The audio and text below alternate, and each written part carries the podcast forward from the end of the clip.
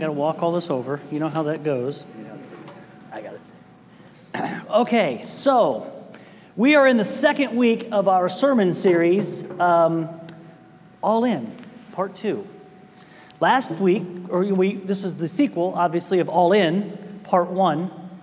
I suppose that's sort of like when I grew up, Star Wars was just Star Wars, but now it's Star Wars A New Hope, right? So the first part of All In, Part 1, was about the great commandment, to love the Lord your God with all your heart, with all your mind, with all your soul. Part 2 is where Jesus said, and the second is just like it, love your neighbor as yourself. So today, as we get into love your neighbor as yourself, we're going to read Romans chapter 14. It's 13 through 23 or 22. Ooh, I should know that, huh? It's the second half of this chapter, if you'd pray with me before we read God's word. Heavenly Father, we just want to thank you for your word. Thank you for this great gift of your word to us that tells us how to have a relationship with you, that guides us always to Christ, who is and was our only hope. And Lord, as we are here today, we ask the Spirit fill this place, the Spirit continue this worship, through first music and now your word. Lord, I ask that you would forgive me for all that I have done wrong, that you would put me in the shadow of the cross, that you would not hold my sins against me for these great folks. Let me be your mouthpiece. And Lord, let your word be music to our hearts. It's in Christ's name that we pray. Amen. I took my glasses off as if I don't have bifocals. I don't know what... Romans chapter 14, verses 13 through 23. Therefore, let us not pass judgment on one another any longer, but rather decide never to put a stumbling block or hindrance in the way of a brother. I am persuaded in the Lord Jesus that nothing is unclean in itself, but it is unclean for anyone who thinks it is unclean. For if your brother is grieved by what you eat, you are no longer walking in love. By what you eat, do not destroy the one for whom Christ died. So do not let what you regard as good be spoken as evil. For the kingdom of God is not a matter of eating and drinking, but of righteousness and peace and joy in the Holy Spirit. Whoever thus serves Christ is acceptable to God and approved by men. So then, let us pursue what makes for peace and for mutual upbuilding. Do not, for the sake of food, destroy the work of God. Everything is indeed clean, but it is wrong for anyone to make another stumble by what he eats. It is good not to eat meat or drink wine or do anything that causes your brother to stumble. The faith that you have, keep between yourself and God. Blessed is the one who has no reason to pass judgment on himself for what he approves. But whoever has doubts is condemned if he eats, because the eating is not from faith. For whatever does not proceed from faith is sin. This is the word of our Lord. Thanks be to God.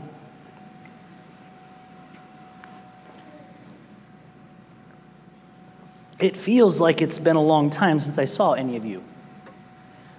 This is the first time in June that I've been to church at Three Timbers. Most folks know, by the way, that those who don't know me, I'm Tim Hoynes. I'm filling in for Jeff this week, so Jeff's not coming. So, but a lot of you guys know that I do a lot of pulpit supply, right? I not only do I fill in for Jeff, but I have a friend in Fremont. I fill in for his vacations. There's a church in Avoca, Iowa that I've served for a long time. And so that's where I've been the last few weeks, is serving those churches. And I love doing pulpit supply. I love going out to those churches and worshiping with other members of the family of Christ. But being a fill-in preacher can have some challenges. Now, a lot of times it's great because, like in Avoca, they don't care what I preach, right? They just, hey, whatever you want to preach. So I find a verse that moves me, and God moves me to give a message. That's great. When I preach in Fremont, they're a lectionary church, which means that every week you're told what verses you're going to preach on. And then, of course, this came up, and Jeff said, hey, here's the verses you're going to preach on, and here's the title of your sermon, Don't Judge One Another. And I read the verses that I just read, and then I had read the first part of chapter 14, and I emailed Sarah, and I said, did you get the same verses? Because I like the first part of chapter 14 better. To which she said, no, that's the verses I got. So, this is what you're getting. Chapter 14 of Romans is squeezed in between chapter 13 and 15. That's how numbers work. Chapter 13 is about how we can love God through the law. Now, through the law, Paul is talking about the Ten Commandments. You know those ones that say don't murder, don't commit adultery, don't covet, don't steal. All those commandments that kind of roll into that love your neighbor as yourself sort of thing. Chapter 15 then talks about how Christ has been an example to us about loving your neighbor as you love yourself. And 14 is written kind of really at a congregational level. I mean, yes, you can take it and make it an individual thing, but really it's written at a congregational level. And then even as a congregational level, how maybe this whole church might deal with this church. And it's talking about not judging one another. So the first half then talks about these people that are weak in faith and strong in faith. And I want to break that down to you really quick because I want you to understand Paul's not writing about a person who's a new Christian and a person who's maybe a long-time believing Christian. Although it's okay to preach it that way, that works too. But what Paul is talking about is this real historical problem they were having at the time in the church in Rome. Because you see, there were two very distinct believers in the church in Rome.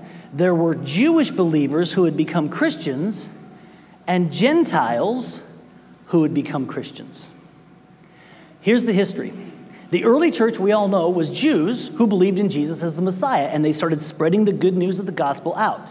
All the places they first went to were fellow Jews. The early church was Jews who'd converted to Christianity. And yes, they did start to spread out into the Gentile world. 49 AD, Claudius is the emperor of Rome. For some reason, he gets mad at all the Jews that are living in the city of Rome, and he kicks them out. So the church in the city of Rome grows and develops without Jews. This is really important because what happened in the early church as the Jews were converting and then they were converting Gentiles is there was this whole big discussion on what was going to happen. Do we have to first convert them to Judaism before we can have them be Christians?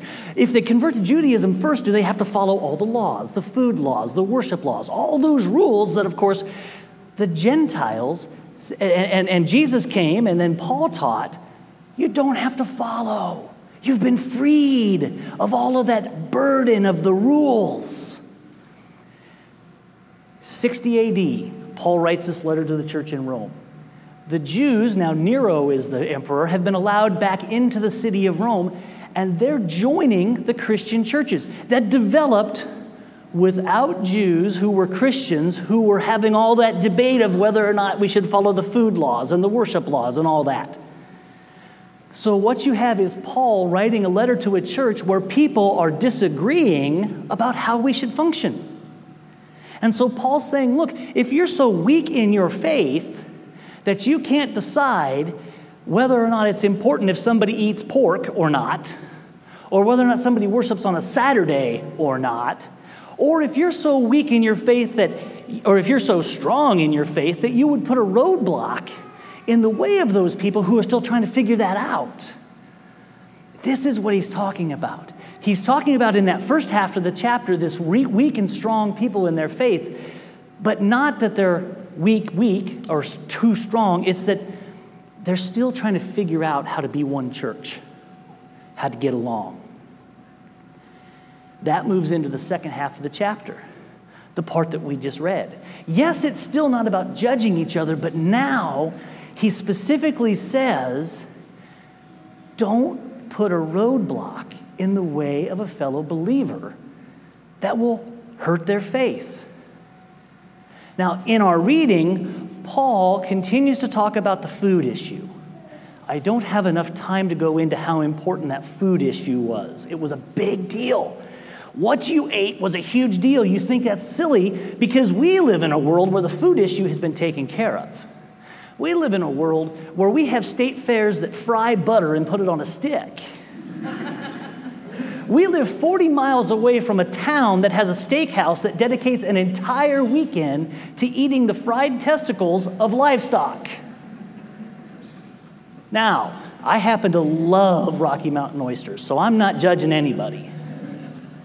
And I promise you I would take a second bite of that fried butter even while the paramedics are putting the defibrillator on, right? We don't worry about food laws anymore. But we still put roadblocks in front of each other. Remember, this is a letter that's congregational. Not only our congregation, but how we get along with other Christian churches. And Christian churches still put roadblocks in front of each other. And these are the biggest ones they do.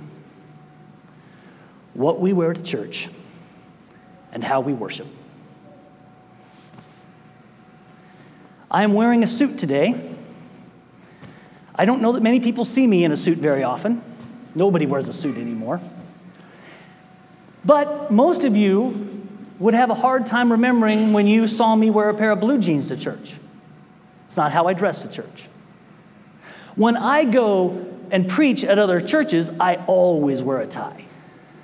I wear a tie because I'm a guest at their pulpit. And I feel as a guest as their pulpit, I should be a little more formal. As a guest at that pulpit, I should be a little more professional looking. I don't ever wear a tie here. Well, today I did, but I don't ever wear a tie here. The reason I don't wear a tie here is I'm not a guest here. I'm a guest at this moment, but this is my home. For me to wear a tie at church is a roadblock. The reason I wear slacks and a nice shirt to church is because I was raised in a tradition that when you went to church, you presented yourself to God in the best way possible. I've heard the argument before, I've heard it many times, that people who dress up to go to church are just trying to show off how much money they have and how they can afford better clothes and how they have better clothes than other people. And the answer to that question is, yes, you're right sometimes, they are. Those are people of weak faith. People who have to put a roadblock in front of others, who have to judge people for their faith. And that hurts. That hurts people. But it also is not a roadblock. There's real biblical reasons that you should dress up to go to church. If you go to Exodus chapter 20, Moses is told by God that when you're building an altar, you need to build an altar on flat ground. Don't put steps at your altar, it says. Because if you put steps on the altar, you may expose yourself to God. Guys wore robes, right? We see still the hot Middle Eastern men, right? In the deserts, they wear those long robe outfit things. Sorry, I should know what they're called. In those days, people didn't wear underwear. So when you built steps, you exposed yourself to God. In the Bible, they're called your, what do they call them now? Well, never mind, because the word slipped my mind. Detestable parts is what they were called, sorry. In the Bible, they call them, don't want to expose your detestable parts to the Lord. So that's why you didn't build an altar that was on flat with stairs. In chapter 28 of Exodus, Moses is getting the instructions on how to dress the priests who will be bringing the sacrifices to the altar of God. The outfit that he describes for these guys is A, incredible in detail, and B, wow, fancy and elaborate. This is how God wanted his priests to present their sacrifices. And, just so you know, included in that is a garment, a linen undergarment, that is to go from the waist to the thighs in order that the priest will not be exposed. An undergarment that goes to the waist to the thighs. I'm sorry, all you briefs guys. God himself invented boxer shorts. We, as followers of Christ, are priests in the kingdom. Should we not dress as a priest dress? Should we not put on our best to present our sacrifice to God? But, just so you know, I grew up pretty poor. We didn't have a lot of nice clothes to wear to church. We always had my granddad used to say, our Sunday go-to-meeting clothes. We had a nice outfit you wore to church. I usually had two. There were people that didn't even have clothes as nice as mine. But no one judged them. Because it wasn't about what you wore, it was about your attitude. And attitude at worship is important because there's also biblical reasons why you don't have to dress up to go to church. King David is taking the Ark of the Covenant into Jerusalem for the first time, and the story in Samuel tells us that King David wore nothing but an ephod and danced like crazy in front of the Ark. And when he got into Jerusalem, one of his wives was just disgusted, was astonished at how he would act that way. And she actually says to him, "You embarrassed yourself in the way you exposed yourself to all the young ladies and the people of Israel."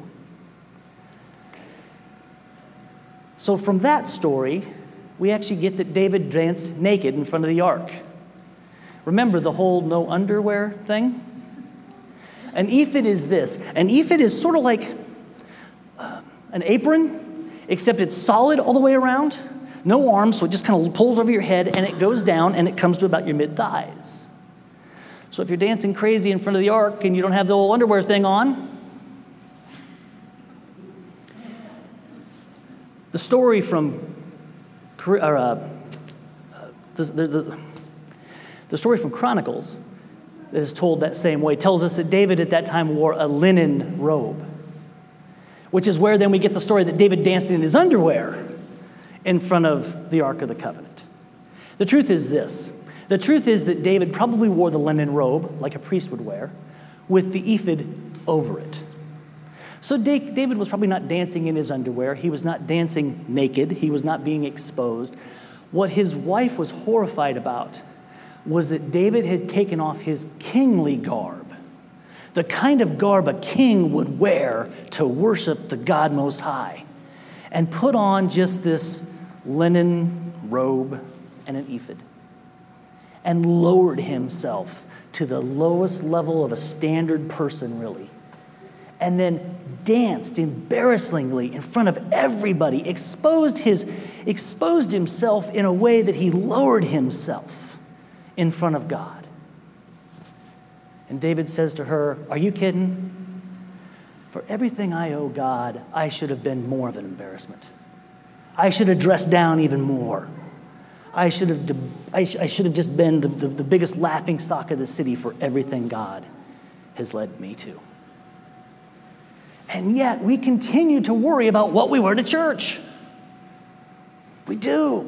We continue to judge, whether it's this congregation or another congregation, what they decide to wear to church. It is a roadblock that we keep putting, and we don't allow ourselves to love our neighbor as ourselves. The second thing we talk about is our style of worship. We are a contemporary worship church. I make no bones about it, and I hope this band isn't offended. I'm not a contemporary worship person. I'm not. In fact, I'm not really a music worship person. To me, music is a very important part of the worship service, but to me, worship is prayer. Worship is being in God's Word. Worship is studying about the theology of the side of it. That's worship to me. The music is fun, but not really important to me. And yet, I would say in the last 25 years, music style is the biggest roadblock that churches have put up in front of each other. It is the thing that allows us to not love our neighbors as ourselves because of the worship style we use. So I'm going to tell you what bothers people about who are not the music people in the world, okay? Because I'm just going to be honest. I'll throw it out there. I'll tell you what my roadblock is. We sing this song in church. It's called "Do It Again." So you'll recognize it. And these are some of the words. It says, "Walking around these walls," my wife's going to know this because I complain about it. "Walking around these walls, I thought by now they'd fall. But you have never failed me yet. Waiting for change to come, knowing the battle's won, for you have never failed me yet. Your promise still stands. Great is your faithfulness. I'm still in your hand. This is my confidence. You've never failed me yet. Do you have any idea how untheologically sound that is? You have never failed me yet? By saying that word yet, we are insinuating that God in some way can fail us, that God may choose at some time to fail us. There is absolutely nothing correct about that saying. It drives me crazy. But the word yet doesn't mean the way I want to use it. I have to remember that the English language has a lot of nuances. So what he's saying is, even though I continue to fall short, yet God, you don't fail me. I continue to need protection, yet God, you're always there. It's because I can't get over this roadblock of needing to hear these great theologies in my music. I'm going to read you one of these great theologies. This is a great song. This is from Martin Luther. Martin Luther writes some great theology hymns. Man. It's called A Mighty Fortress Is Our God. And it says, a mighty fortress is our God, a bulwark never failing, our helper he amid the flood of mortal ills prevailing. For still our ancient foe doth seek to work us woe. His craft and power are great, and armed with cruel hate, on earth there is no equal. This is a great song. This is a great theological song that talks about how on earth we have surrendered to Satan, and he has this power that we do not have the ability to overcome. And the only way we can overcome the power of Satan in our world is because a mighty fortress is our God, and his bulwarks never fail. This is a beautiful song. We're at church one day with some good friends of ours, and we close church with that song. And she turns to me and she says something like, how can we close church with a dirge like that? And the truth is, it is a horrible song. There is nothing about that melody that makes you want to tap your toe. There is nothing about that song that makes you want to raise your hands in praise. It is a terrible song. The words are beautiful. The song is awful. And yet, we put this roadblock of worship styles in our way. We let worship styles keep us from loving our neighbor as ourselves. So why is getting over these hurdles so important? What does this really have to do with loving our neighbors as ourselves? Because we all get along. I think we do. I think you guys seem to like me. And I seem to put up with the music because I love this church, because I love the people of this church, because that doesn't matter. But why do we need to know about this loving our neighbor as ourselves? Why do we have to get over these hurdles? I promise you, if Paul was writing this letter today, he would not be writing about food. He'd be writing about our worship styles being our hurdles.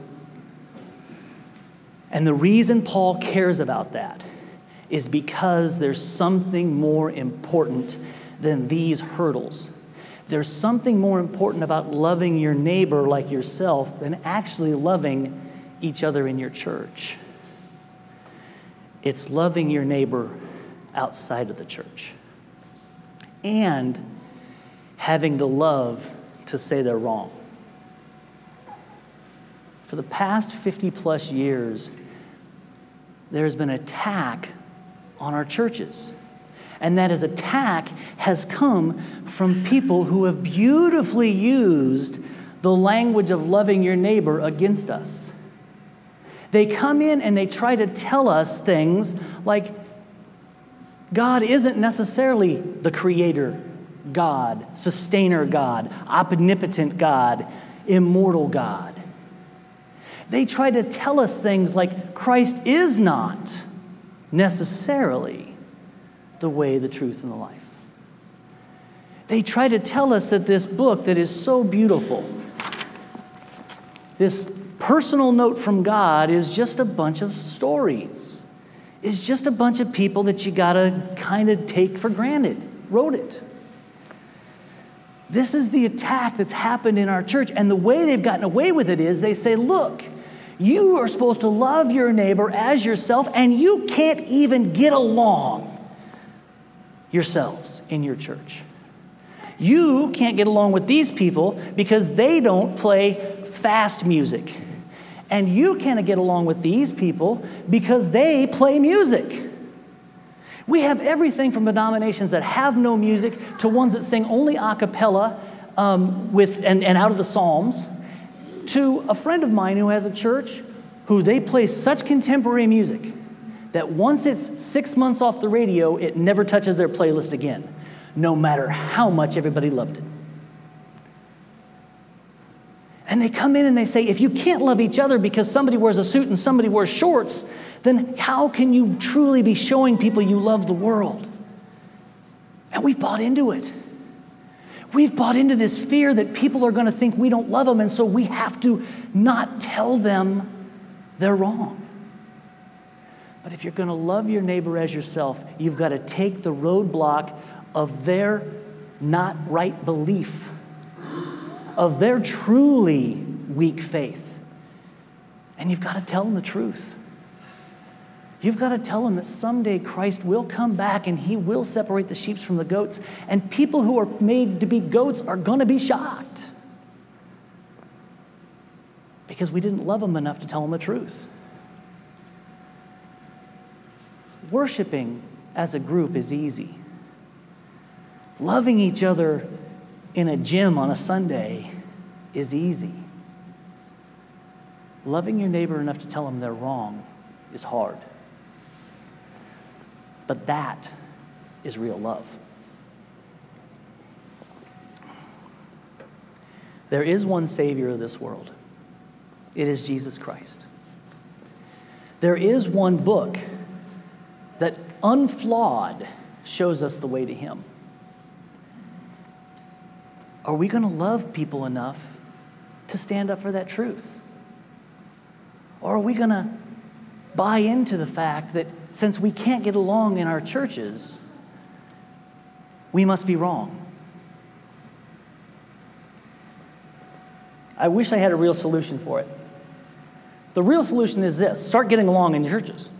And not just this church. My goodness, the fact that we did a worship service 2 weeks ago with all of the churches in Bennington in one place, that is a huge step. You guys really don't know what a big step that is. Huge. The fact that in the city of Gretna, that experienced a horrific loss, the Catholic Church and the Protestant churches got together for a worship service that night. That is loving your neighbor as yourself. The fact that they can get along for just that little bit is a glimmer of hope. That is the glimmer of hope we need to take. Love your neighbor as yourself. It's not hard to do if you love Christ first. Pick up Acts 14, then pick up 15. It tells us what Christ did. Christ came, took on human form, lowered himself to walk with us. He hung on a cross so that our sins could hang with him. He died and he ascended into heaven after he rose. And in heaven, he sits at the right hand of God the Father and says, I loved them more that I love myself. If we can find a way to use that example of Christ in our own lives, we will be that beacon of hope this world needs. We will go from church to church to church, reminding people that we do love them. We love them enough to stand beside them when it's tough. We love them enough to tell them the truth when it's hard. But mostly we love them enough to be with them in Christ. Amen? As Sarah comes up, why don't we pray quick? Heavenly Father, you call us to love our neighbor more than we love ourselves, or as we love ourselves. And that is so hard because we are super important people. We are selfish. We are hard-nosed. We are stiff-necked. You refer to us in the Old Testament that way. And yet, Lord, we need you more than ever. So, Lord, if you could show us through Christ how to be loving, how to be truth-telling, how to be forgiving, how to tear down roadblocks, and the ones we can't tear down, how to help people over them. Lord, we ask that you would walk with us through every day, reminding us always that Christ is and was and always shall be our hope for love. Amen.